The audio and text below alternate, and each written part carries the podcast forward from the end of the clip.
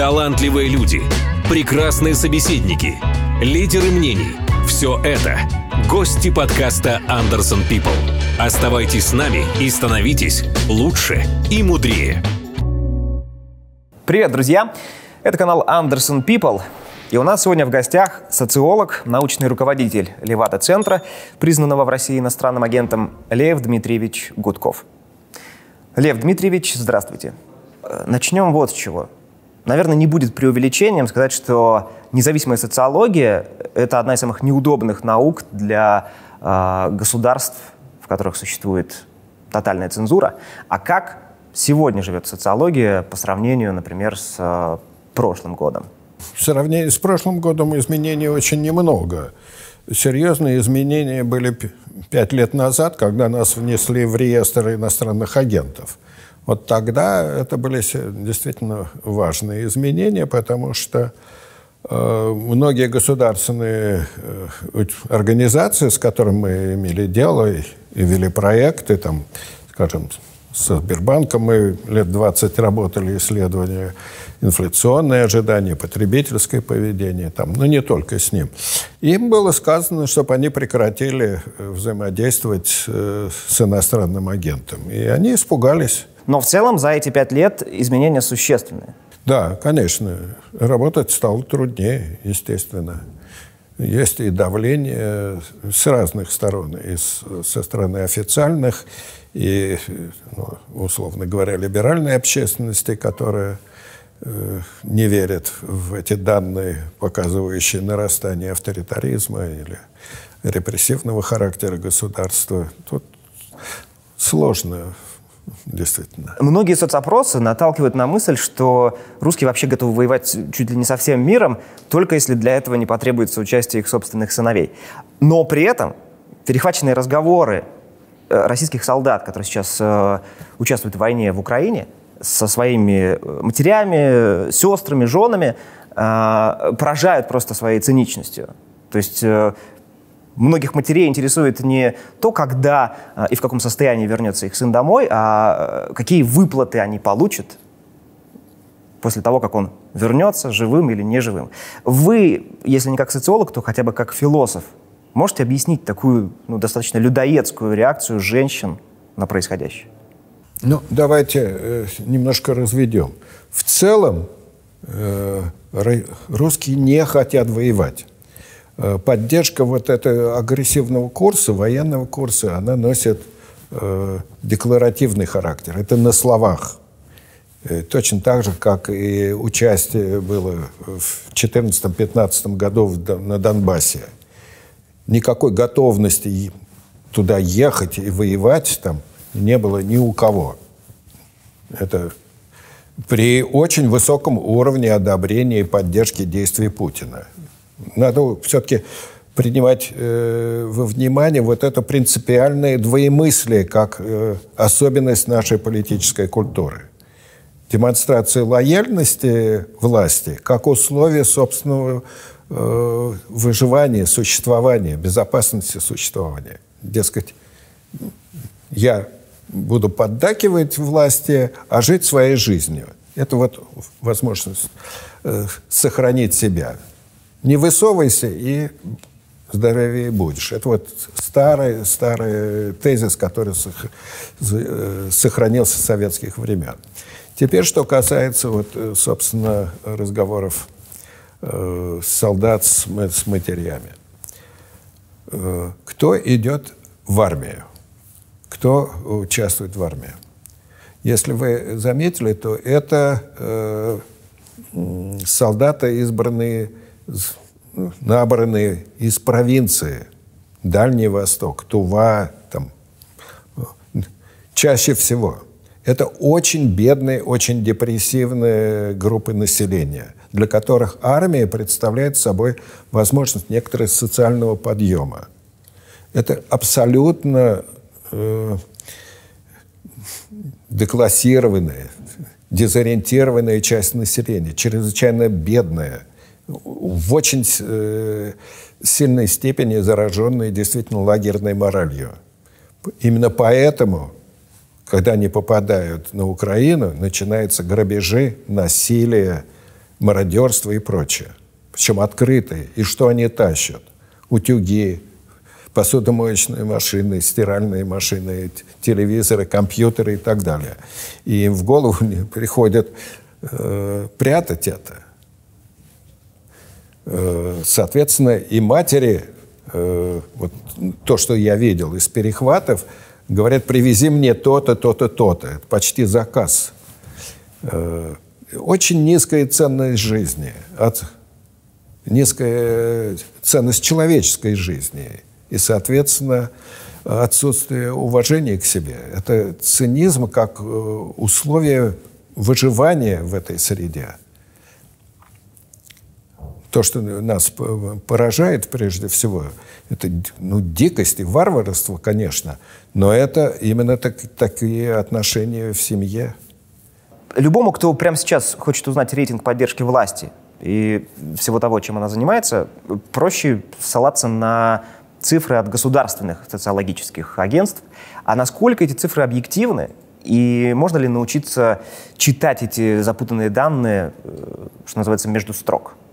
Ну, между строк точно нельзя научиться. Надо понимать, что они означают. Все опросы, они показывают ну, некоторое состояние общества. Это не, мы получаем в результате опроса не сумму индивидуальных мнений, а некоторые э, поле коллективных представлений. Важно, как интерпретировать эти цифры что они говорят. Понятно, что официальные э, все опросные службы, работающие на Кремль, они э, дундят о, там, о поддержке путиновской политики, о консолидации э, народа вокруг власти. Мы стараемся показать, что стоит за этим – какие интересы, какие представления, страхи, чувства э, определяют вот такого рода реакции людей. В этом смысле, ну, если взять, э, скажем, последние наши данные, скажем, поддержка войны, она действительно очень сильно поднялась за месяц э, с 71% до 80% 1% на 10% э, процентных пунктов. Это очень много. Сегодня единственный или самый важный источник авторитета – это телевидение. Потому что все альтернативные каналы информации, э, они либо заблокированы, либо табуированы, либо прекратили сами работать в этих условиях, опасаясь быть привлеченными там, за расхождение с официальной линией. И в результате мы имеем дело, что э, картина реальности, она определяется вот этой мощной машиной пропаганды, лживой, агрессивной, но чрезвычайно эффективно работающей. А остальные, они практически отрезаны. Я имею в виду такие каналы, э, как YouTube, там теле, другие телеграм-каналы, немножко социальные сети. Более молодые люди, особенно вот население крупнейших городов, они умеют обходить цензуру. И там действительно отношение к войне и э, понимание того, что происходит, оценки этого совершенно различные. Но основная масса э, населения, одобряющего. Это люди пожилые, в основном жители сельской местности, малых городов, отчасти средних городов, зависимые от государства и не имеющие других источников информации о происходящем. Поэтому э, люди не могут оценить достоверность того, что им показывают. Люди могут судить о том, что происходит в их повседневном мире. Их никто не убедит, что цены не растут. Напротив, они ощущают галопирующую инфляцию. Там еще, еще какие-то исчезновения лекарств, ухудшение медицинского обслуживания. Это они могут оценивать и судить. Но что они могут сказать о планах Пентагона или о происходящем на Украине, будучи отрезанным от других источников информации? Только то, что им показывает телевизор. И это важно понимать, потому что я вот всегда привожу студентам э, такие несколько цифр. В Москве э, на каждого жителя Москвы приходится там 15-17 источников информации, самых разных. от э, телеграм-каналов, там, от прессы, радио, э, разговоров друзей и знакомых, э, социальные сети и прочее. А э, в селе или в малом городе таких каналов, таких источников три. Какой-то один федеральный канал или там местный канал, если он есть – и, соответственно, газеты или еще что-то такое. Сама густота или плотность информационной сети в мегаполисах, в крупных городах, она создает условия для э, критики, для сомнений, для рефлексии по поводу сказанного. И каждое сообщение, оно оценивается в сопоставлении с другими. И это чрезвычайно важно. Возникает способность критически оценивать это э, поступающая информация. А в провинции, особенно для людей старшего возраста, э, бедных, э, ну, там, соответственно, оценивать адекватность поступающей информации очень трудно. Поэтому можно либо верить, либо нет. Лев Дмитриевич, и все-таки небольшое уточнение э, по поводу возможной интерпретации цифр, которые мы можем получать от государственных социологических институтов. Нельзя ли, например, э, применять э, такой, знаете, антонимичный способ? То есть, э, если мы видим, что э, власть поддерживает, например, 70% опрошенных, то считать, что как раз-таки эти 70% э, против власти? Нет, так нельзя. Это абсолютно неправильно.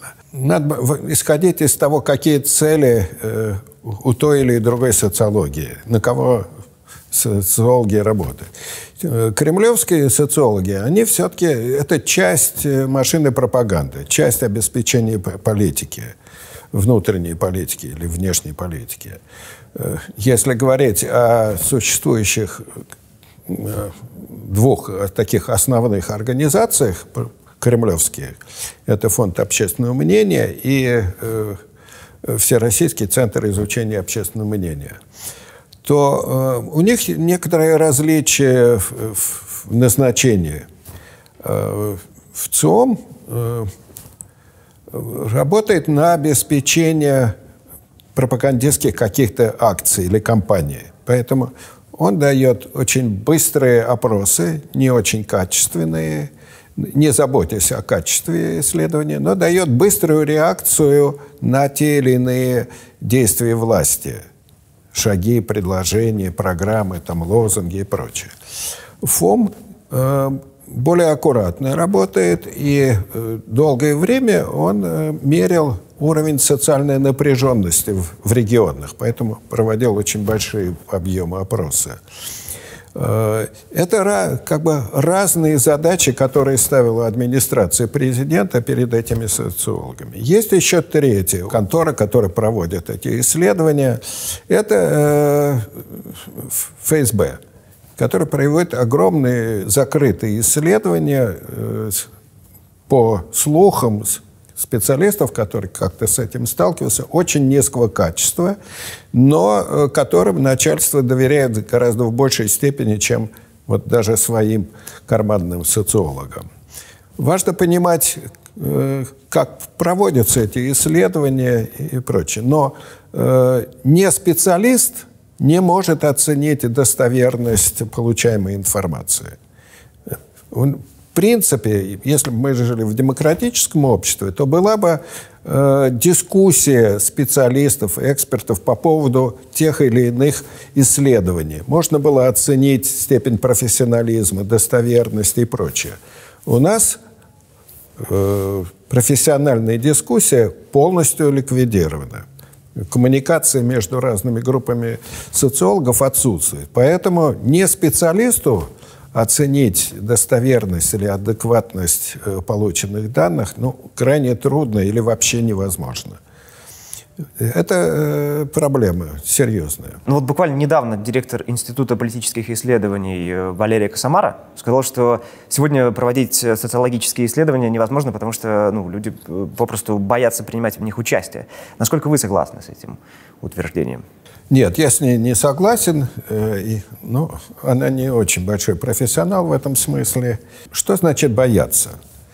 Ну, действительно, э, примерно там 13-15% говорят, что они не хотели бы отвечать на определенные типы вопросов об отношении к Путину, о коррупции во власти, о войне и прочее. 13-15% – это не очень большая цифра.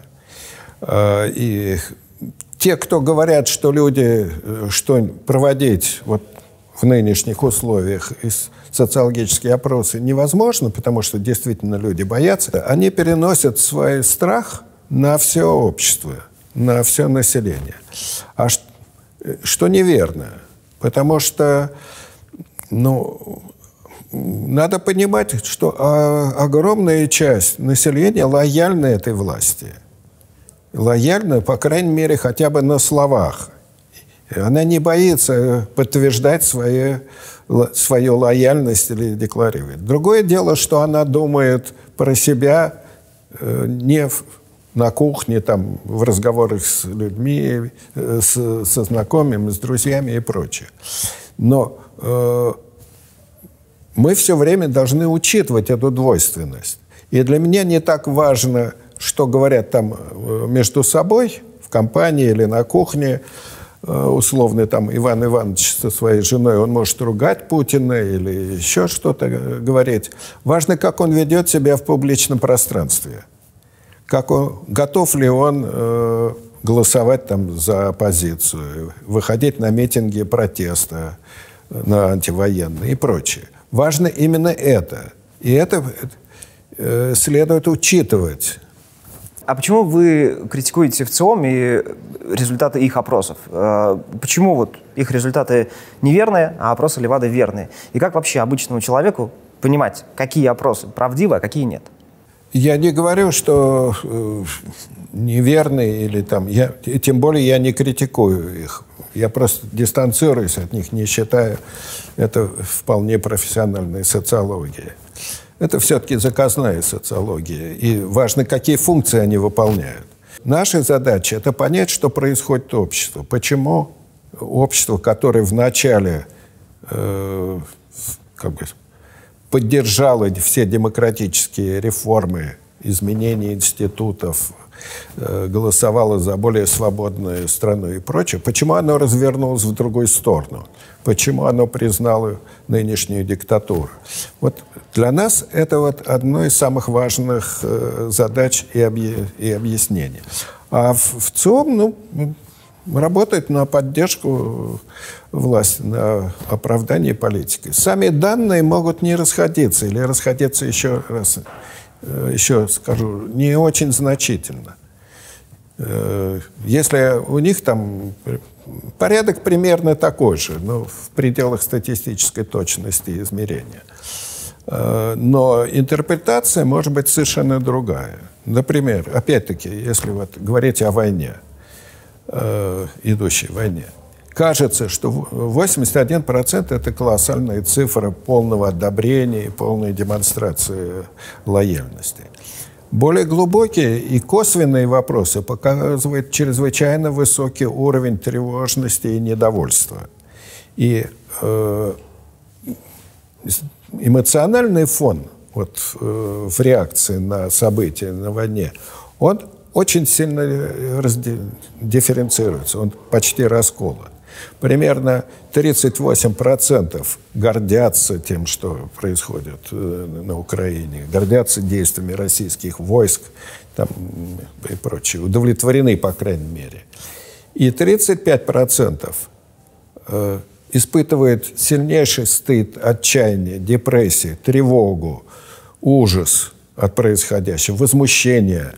И это э, очень очень важные составляющие вещи. Никакой эйфории, патриотического подъема, как это было в 2014 году после аннексии Крыма, мы сегодня не наблюдаем. Страх перед э, большой войной, перед э, последствиями, страх, возмущение, стыд почти такое же по силе, что и поддержка военных действий. Давайте представим вот такую ситуацию. Я обычный житель России, и э, вокруг меня все мои знакомые утверждают, что денацификация — это хорошо. Э, как без помощи опросов, неважно, от Левада, от ВЦИОМа или других социологических исследований, а, понять, какие же все-таки настроения в обществе на самом деле? Ну, в принципе, вы беспомощны против демагогии, которая идет, э, которая носит тотальный характер. Вы сами по себе, не имея альтернативных источников и авторитетных для вас мнений, вы не в состоянии разобраться. Э, дело соци... социологии или политологии, там, э, специалистов по коммуникации, показать, почему, собственно, тезис э, денацификации, который выдвигает пропаганда, играет столь важную роль. Давайте возьмем вот исходную ситуацию. Допустим, 13 год возьмем, перед аннексией Крыма. Рейтинг Путина падает и снижается до, самого, до низшей точки. 47% э, говорят, что они не хотят видеть его на следующий президентский срок. 61% говорят, что они устали от него ждать выполнения его обещаний. Э, нарастает, это после массовых протестов и акций протеста 11-12 года, нарастает усталость от него. Э, в это время происходит Майдан – и реакция российского общества на то, что происходит там, совершенно спокойна. 75% говорят, что России не следует вмешиваться в эти события, то, что происходит на Украине. Это их дело. И выбор Украины, курс на интеграцию с Европейским Союзом, понятен и не вызывает возражения. Только 22% говорят, что э, надо препятствовать вот этому любыми средствами – включая военные. Но через два месяца буквально после бегства Януковича начинается мощнейшая э, интенсивности пропагандистской кампании. Э, что она утверждает? Что на Украине пришли к власти нацисты, э, проплаченные, организованные, инспирированные Пентагоном, Соединенными Штатами и прочее. И э, вот этот нацистский или фашистский переворот, он создал угрозу безопасности русским на востоке и юге Украины. Речь идет как бы уже о геноциде. Что за этим стоит? Почему тезис о нацизме столь важную роль сыграл? Потому что власть заговорила на языке борьбы с фашизмом, то есть на языке Второй мировой войны. А это чрезвычайно чувствительные вещи для русского самосознания, испытывавшего травму от войны, Второй мировой войны. Поэтому после того, как был включен этот мотив, всякие симпатии к Украине исчезли. Наступило такое резкое отторжение. Люди проверить не могли, действительно ли там нацизм или нет ли нацизма. Но сила внушения и непрерывность обработки массового сознания была так велика, что люди приняли этот тезис. Проверить у них не было. И дальше все поехало, и, и отношение изменилось. И э, на этом фоне аннексия Крыма была принята с восторгом э, и поддержкой, потому что это было воспринято как э, сопротивление не украинским фашистам, которых нету, а именно противостояние Америки, которая пытается ослабить и унизить Россию. Вот что говорит пропаганда. И люди это принимают. Поэтому военные действия на Украине, особенно вот, имеющие целью денацификации с одной стороны, а с другой стороны противодействие как утверждает опять пропаганда, э, экспансии НАТО, приближения НАТО, вот, это получает поддержку очень значительной части населения. Это ложное э, сознание, но оно, оно реально, оно действенно. Тогда давайте разберемся вот с чем. У вас есть объяснение, почему рейтинг президента России – уже не первый раз растет на фоне войны. Причем тот факт, что война не оборонительная, а наступательная, он, по-видимому, никого не смущает. Рейтинг Путина э, взлетал всякий раз э, во время военных кампаний. Э, первый раз это было в 99 году, когда абсолютно неизвестные э, никому чиновник, ставший действительно э, директором ФСБ, а потом исполняющим обязанности премьер-министра, начал Вторую Чеченскую войну, заявив, что мы будем мочить э, террористов в сортире. Это вот эта вот э, агрессия и решительность чрезвычайно понравилась и импонировала людям. Рейтинг сразу взлетел. Все социальные показатели тогда, настроение поднялись, хотя экономическая ситуация ничуть не улучшалась. Это первый был всплеск, очень сильной э, популярности Путина. Собственно, он тогда и был признан. Вторая волна э, и второй всплеск рейтинга – это во время русско-грузинской войны, летом 2008 года. Третья волна – это э, аннексия Крыма, присоединение Крыма, 2014 год. Это самая продолжительная кампания, он дольше всего держался, но потом тоже спадал. И э, теперь вот мы видим Э, нынешний взлет. Вы говорите, что это э, наступательная война, а не оборонительная. Но пропаганда утверждает совершенно обратно, и люди это принимают, что люди, или как, как Путин говорит, нас вынудили, мы вынуждены защищаться превентивно от экспансии НАТО. Очень немногие понимают, что это агрессия, что это наступательная война, а не, а не защитная но все равно будут поддерживать, потому что, с одной стороны, э, ощущение беспомощности и невозможности влиять на политику властей, а с другой стороны, ну вот это вот компенсаторное такое чувство удовлетворения, мы э, вновь стали великими, потому что мы демонстрируем свою волю, свои интересы, э, и никто нам не, не указ. Люди понимают, что э, Россия нарушает нормы международного права. Но в этих ситуациях идет оправдание Путина, потому что, по мнению абсолютного большинства, он действует правильно, защищая русских от э, угрозы вот, украинского фашизма. Вы могли бы отметить, а где та точка невозврата, когда российское общество стало поддерживать решение о наступлении на территорию Украины? Ну, это февраль. Действительно. До этого мы, мы э, из, замеряли чрезвычайно высокий страх и нежелание войны. И как бы заклинание войны.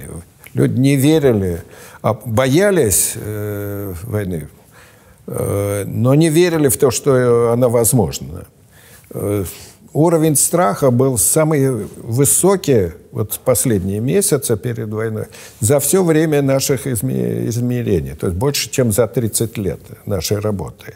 72% э, в январе, в декабре, январе э, боялись войны, большой войны, мировой войны.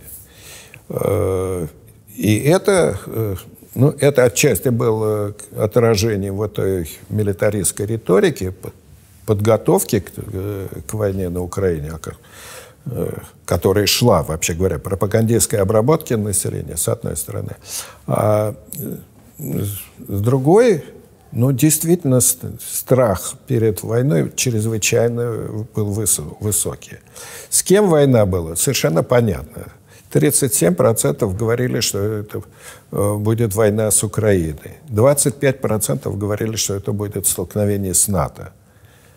В этом смысле им, в, э, обществу, в голову уже вложили все основные компоненты будущих, как бы, будущих э, сценариев войны. Только э, то, что планировал Кремль, это блицкрик – как э, говорили депутаты или там э, Жириновский, за 72 часа мы возьмем Киев и парадом пройдемся. Блицкрик не получился. Поэтому э, реакция на вот, предстоящая реакция это будет медленное э, осознание последствий, катастрофических последствий этой авантюры э, нынешней власти. В первую очередь экономические. Это рост цен, это уход западных компаний соответственно, остановка производства, современных высокотехнологических производств. Это рост безработицы в результате этого.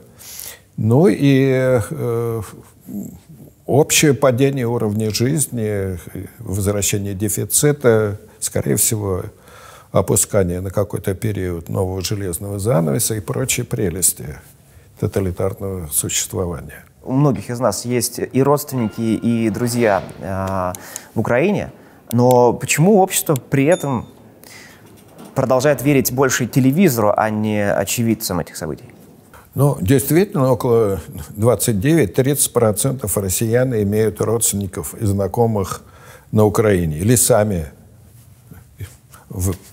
вышли отсюда, вышли из Украины. Мой учитель и, и директор Юрий Александрович Левада, он родился в Венеции. В принципе, украинец. И никогда не верил, что возможна война с Украиной. Просто Почему э, верят? Ну, во-первых, э, все-таки большая часть вот знакомых и родственников – это юг и восток э, Украины, где все-таки удельный вес русскоязычного населения гораздо выше, чем на Западе или в центре Украины. Поэтому там настроения более, немножко другие были, по крайней мере. Это первый момент – а второй э, пропаганда говорит голосом власти, автори, голосом авторитета, и люди принимают это. Они склонны доверять это не только в силу конформизма, но и э, отсутствие других альтернативных авторитетных позиций и точек зрения. Вот это чрезвычайно важно. Проблема, э, наша беда, я бы сказал, в том, что э, либеральная общественность, к которой и я тоже принадлежу или отношу себя сам, э, не хотела видеть нарастание вот этих тенденций авторитаризма, диктатуры и прочее.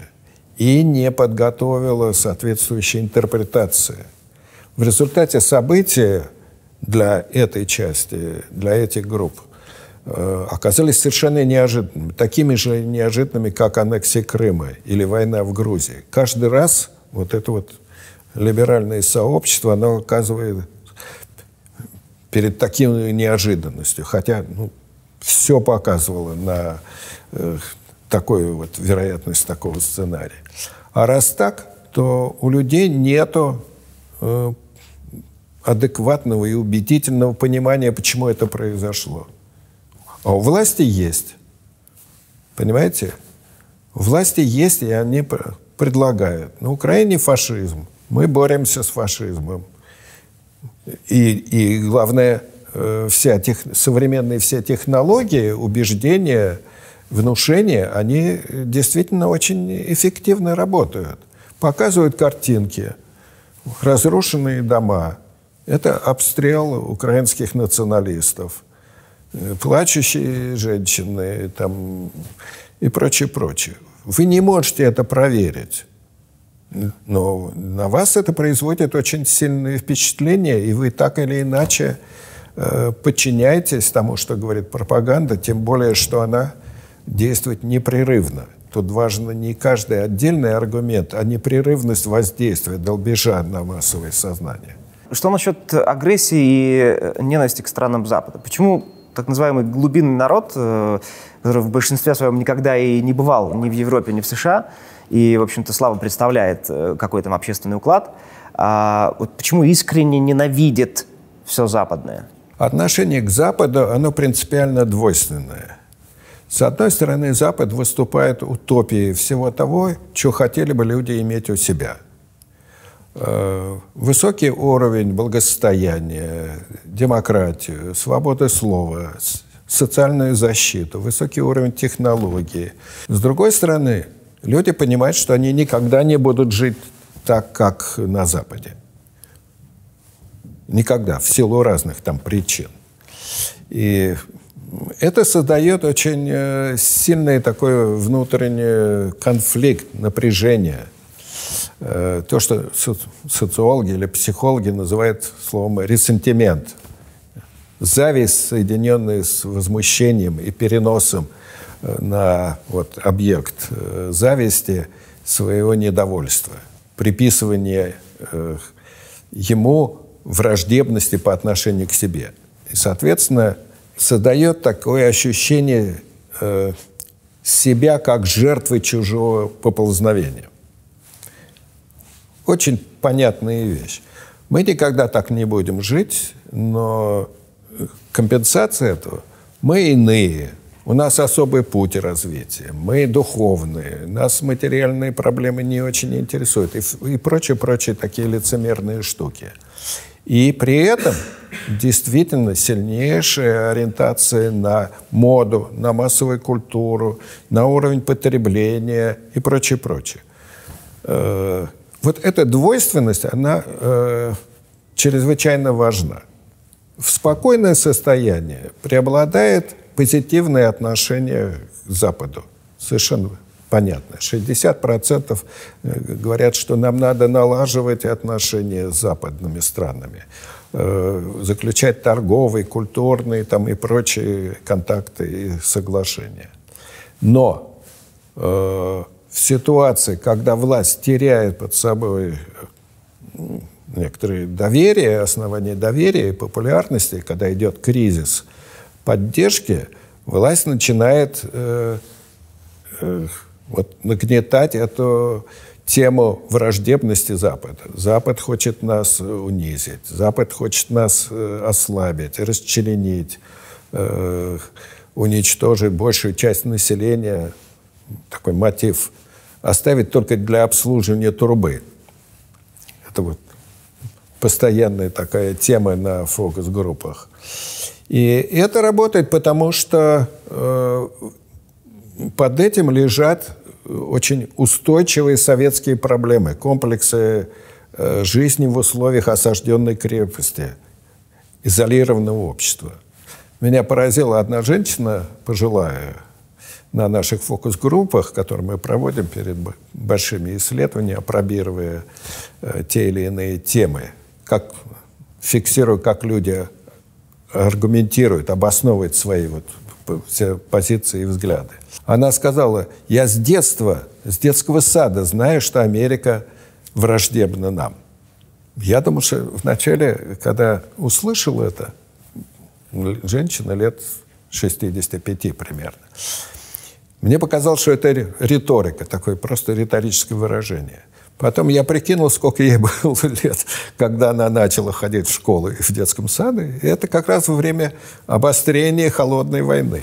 Именно тогда были заложены вот эти все стереотипы, которые сохраняются до сих пор. Они живы в сознании, потому что, а, этому учат в школе, вся философия, внутренняя философия российского государства, она повторяет все стереотипы советское представление, исторических представлений, вся философия государства. Э, это раз. А во-вторых, это задается вот нынешней э, всей и политикой, и политическим дискурсом, и деятельностью официальных кремлевских СМИ. Альтернативные позиции, ну, она либо вытеснена, либо цензурирована, либо выглядит неубедительно. И это вот э, очень важно э, понять. Понимаете, э, риторика властей – пропаганда говорит о э, очень важных вещах, чувствительных для массового сознания. Она говорит о чувстве чести, о гордости, о военной славе, о имперском величии и прочее. Э, наши либералы говорят о том, что управление государственное неэффективно, коррумпировано, что экономика не работает и так далее. Она говорит о реальных практических проблемах неэффективности власти, не затрагивая ценности. Она не говорит о чувстве э, коллективной гордости. Вот это вот чрезвычайно важно. Это полностью отсутствует. А людям чрезвычайно важно уважать себя, гордиться чем-то. Другое дело, что это э, фальшак такой, что это суррогаты, что это идеологические мифы. Но они население принимаются, потому что э, это работает как компенсация э, вот, чувства незащищенности, униженности, бедности, неустроенности жизни, особенно в провинции.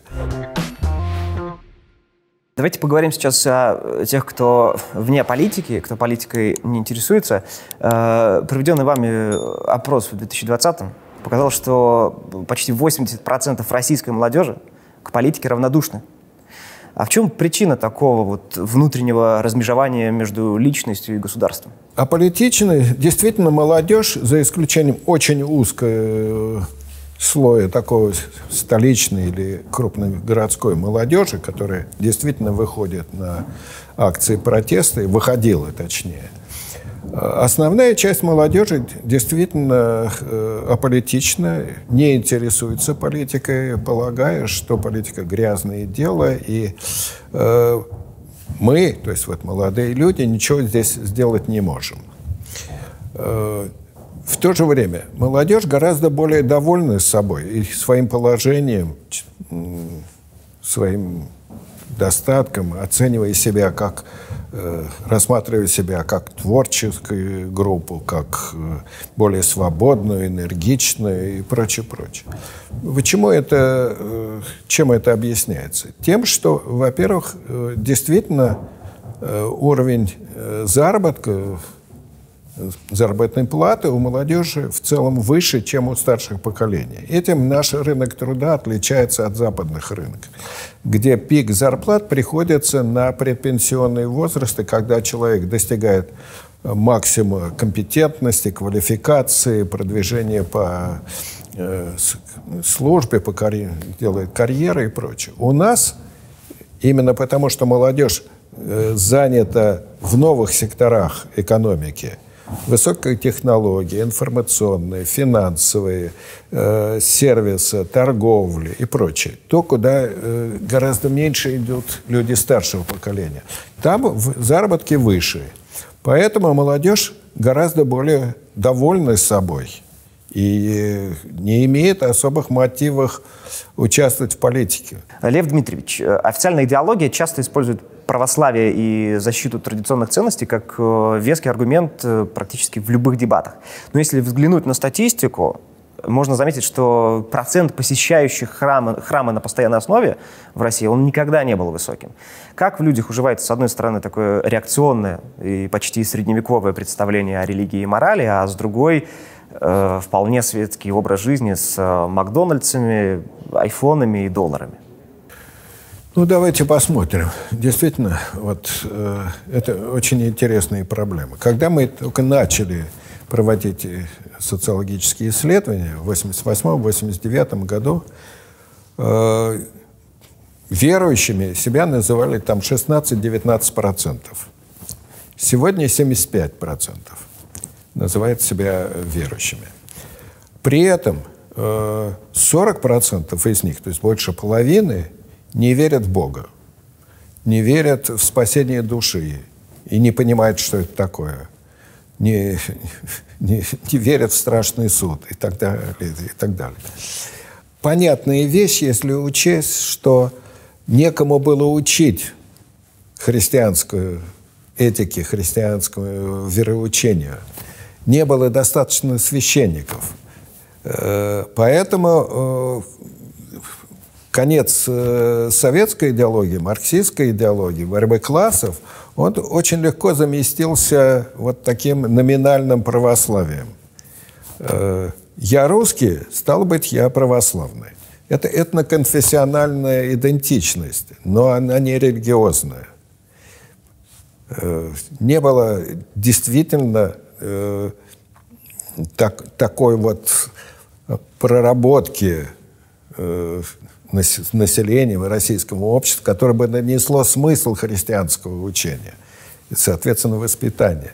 Сам уровень сегодня священников ниже уровня образования населения в целом. Это тоже очень важно. Поэтому э, что может, чему может научить э, рядовой священник свою паству? Проповеди консервативных каких-то принципов и начал. А это всегда будет антилиберальные, антизападные, э, очень э, агрессивная система представлений и верований. Близкая, действительно, как вы говорите, к средневековью. Но церковь, вообще-то говоря, э, очень архаический институт – по устройству своему феодальной, и э, особенно э, русская православная церковь, она чрезвычайно консервативна, в отличие от э, современных западных конфессий, которые особенно протестантизма, который все-таки работает с современным человеком, с современными проблемами, с этическими проблемами. Русская православная церковь, она сегодня это просто Правильнее было бы рассматривать его как департамент государства по идеологической обработке населения, но не по э, этическому воспитанию общества. Виктор Пелевин как-то писал, что конспирология заменяет атеистам религию. Насколько мистическое и э, конспирологическое мировоззрение свойственно жителям бывшего, бывшего Советского Союза? И как оно отражается на восприятии экономических и политических процессов сегодня? Конспирология – очень важная часть массового сознания. Она не тотальна. Э, в каких-то вещах люди соглашаются и принимают такое объяснение, в каких-то нет – как ни странно, например, идея сионистского заговора, мирового сионистского заговора, полностью отвергается это. Это дело прошлого.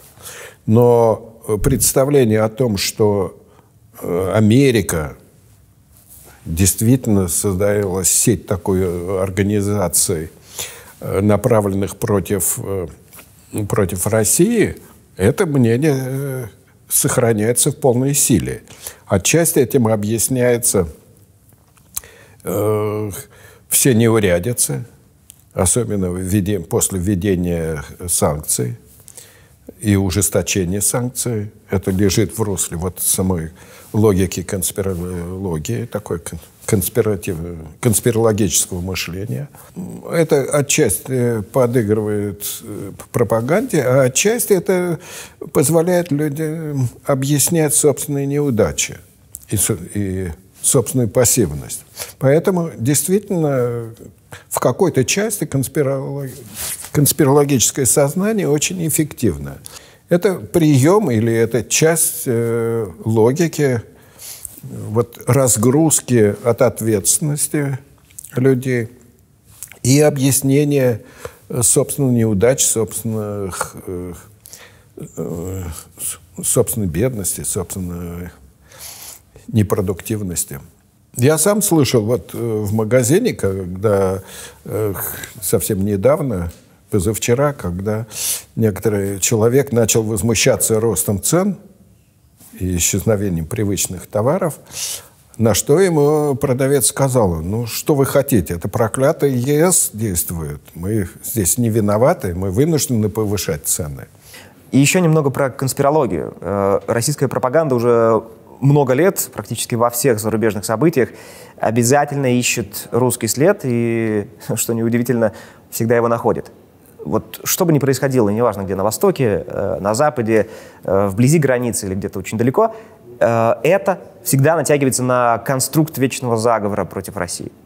Что это такое? Это повышенное ощущение собственной важности, вера, может быть, во всемирный заговор или вообще что-то другое? Сама идея русофобии, она, э, или комплекс представления о русофобии, это продукт российской бюрократии.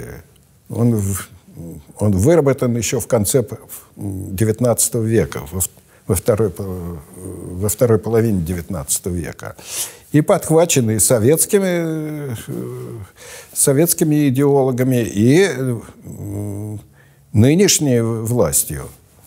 Потому что антизападная политика – это условие укрепления вертикали власти и оправдание неудач э, в политике, в экономике, в борьбе с коррупцией, там, с преступностью и прочее.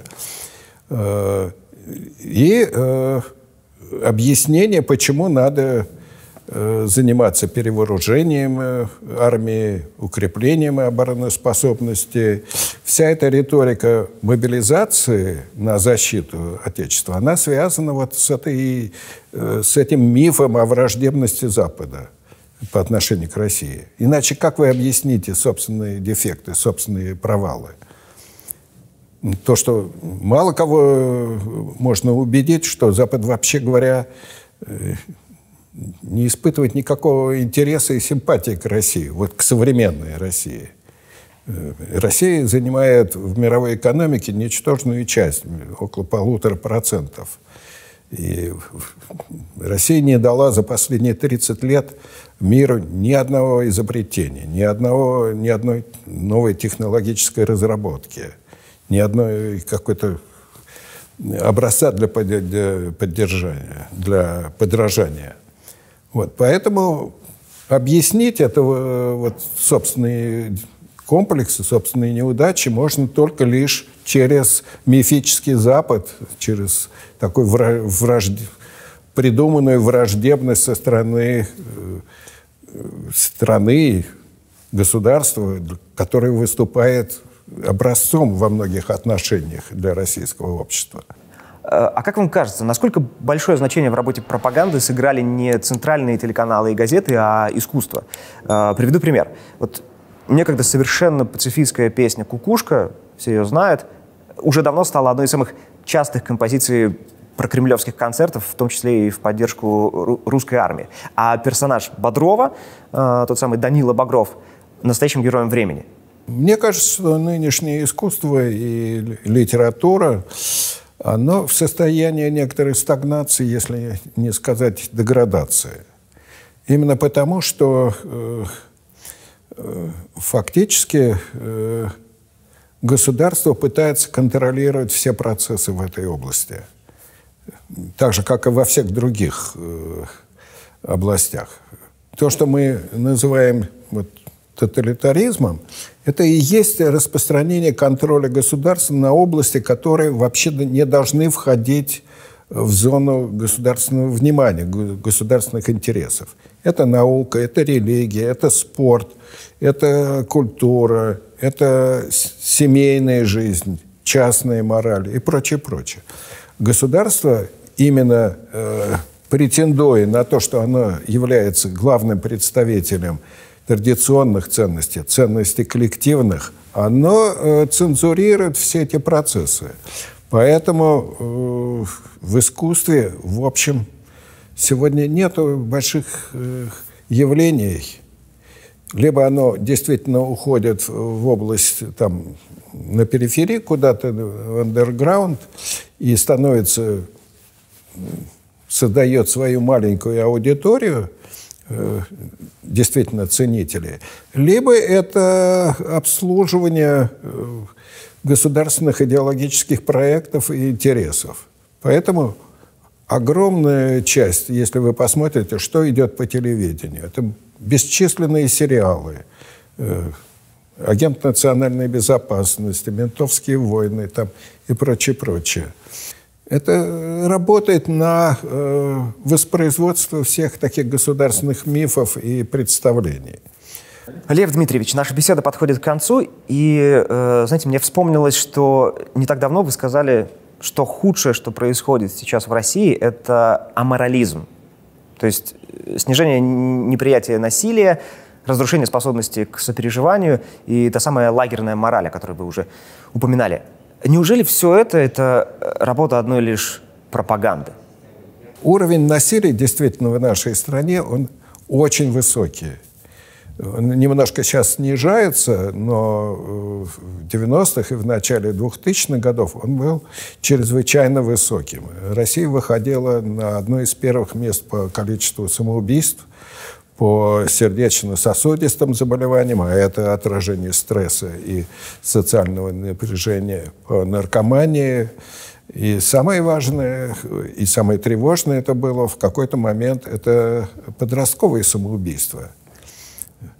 Это указывало на то, какие конфликты испытывает молодежь, не способная выбраться из этих самых Нету инстанций, нету моральных авторитетов, которые могли бы ну, с насилием нельзя бороться насилием. Это должно быть проработано, понято, прочувствовано. Должно быть возникнуть э, понимание причин этого насилия. Э, а этого не произошло. Понимаете, э, не, не произошло даже хотя бы потому, что люди э, претерпелись к насилию. По нашим данным, исследованиям, 25% сталкивались э, с незаконным поведением полиции и администрации. 10% прошли через пытки или угрозу пытки. Э, соответственно, э, тот опыт вот, насилия, он передается по, по, по общественным, по личным каналам, это насилие воспроизводится в семье, в, там, на работе, в других областях. Э, если представить себе просто степень ожесточения людей, мы просто об этом не говорим никогда, а масштабы этого чудовищные. Примерно э, каждый двадцатый мужчина э, имеет лагерный опыт в большей или меньшей степени в России. Я уже не говорю там количество людей, прошедших через армию. Если вы просто представьте себе, что такое, какая степень э, государственного насилия. Если из 30 лет э, постсоветского существования России примерно э, около 20 лет она вела войны. Три с половиной года. Первая Чеченская война, 9 лет – Вторая Чеченская война, война в Сирии, война в 8 лет войны в Донбассе, теперь нынешняя война и так далее. Это э, милитаристское сознание, оно дает вот эту вот диффузную агрессию у людей. Люди гордятся тем, что они э, могут э, заставить уважать себя через насилие, через э, насилие к другому, демонстрируя свой статус, свои возможности и прочее. Отсюда такое хамское отношение властей к населению. Вспомните, как э, чиновники э, называют людей, которые выходят с протестом, нищеброды там, и прочее, прочее. Что такое насилие вот с точки зрения социологии? Это не просто, это не просто физическое принуждение, это э, лишение другого э, ценности самодостаточности, признание за ним собственных достоинств и э, отношение к нему как э, объекту э, того, чего хочет от него насильник. Только. Лев Дмитриевич, у нас остался только Блиц. Это короткие вопросы, и отвечаете вы на них э, по желанию коротко. Вы готовы? Ну, давайте, да, да. Хотят ли русские войны? Да. Э, а как такое возможно в 21 веке, когда война проходит э, практически онлайн, и э, мы все видим ее ужасы? Неужели русские такие кровожадные? Но именно из-за своей такой пассивности и чувства беспомощности они принимают это действие властей как неизбежные или вынуждены оправдывать их, пользуясь теми же самыми аргументами пропаганды. Но воевать не хотят. Мы можем назвать нынешний Кремль выразителем настроений большей части российского общества? Нет, потому что люди хотят э, очень простых вещей. Люди хотят э, благополучия, спокойной э, жизни, чистых улиц, хорошо оплачиваемой работы, удобной квартиры, отдыха и так далее. Кремль их зовет, напротив, совершенно к другим вещам к э, обеспечению величия, э, перевооружения армии, противодействию Запада и так далее.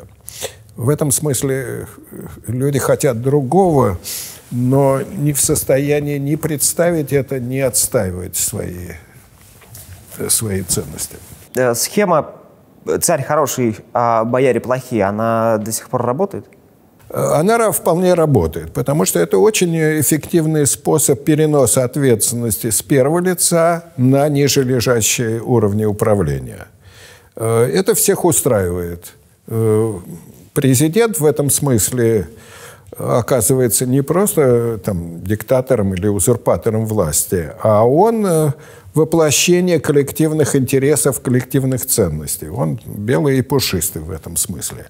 А, собственно, власти, чиновники, политики, депутаты – это э, коррумпированная, эгоистичная, наглая бюрократия, ставящая себя над законом и пренебрегающая интересами людей. Этот способ очень удобен для объяснения того, что происходит.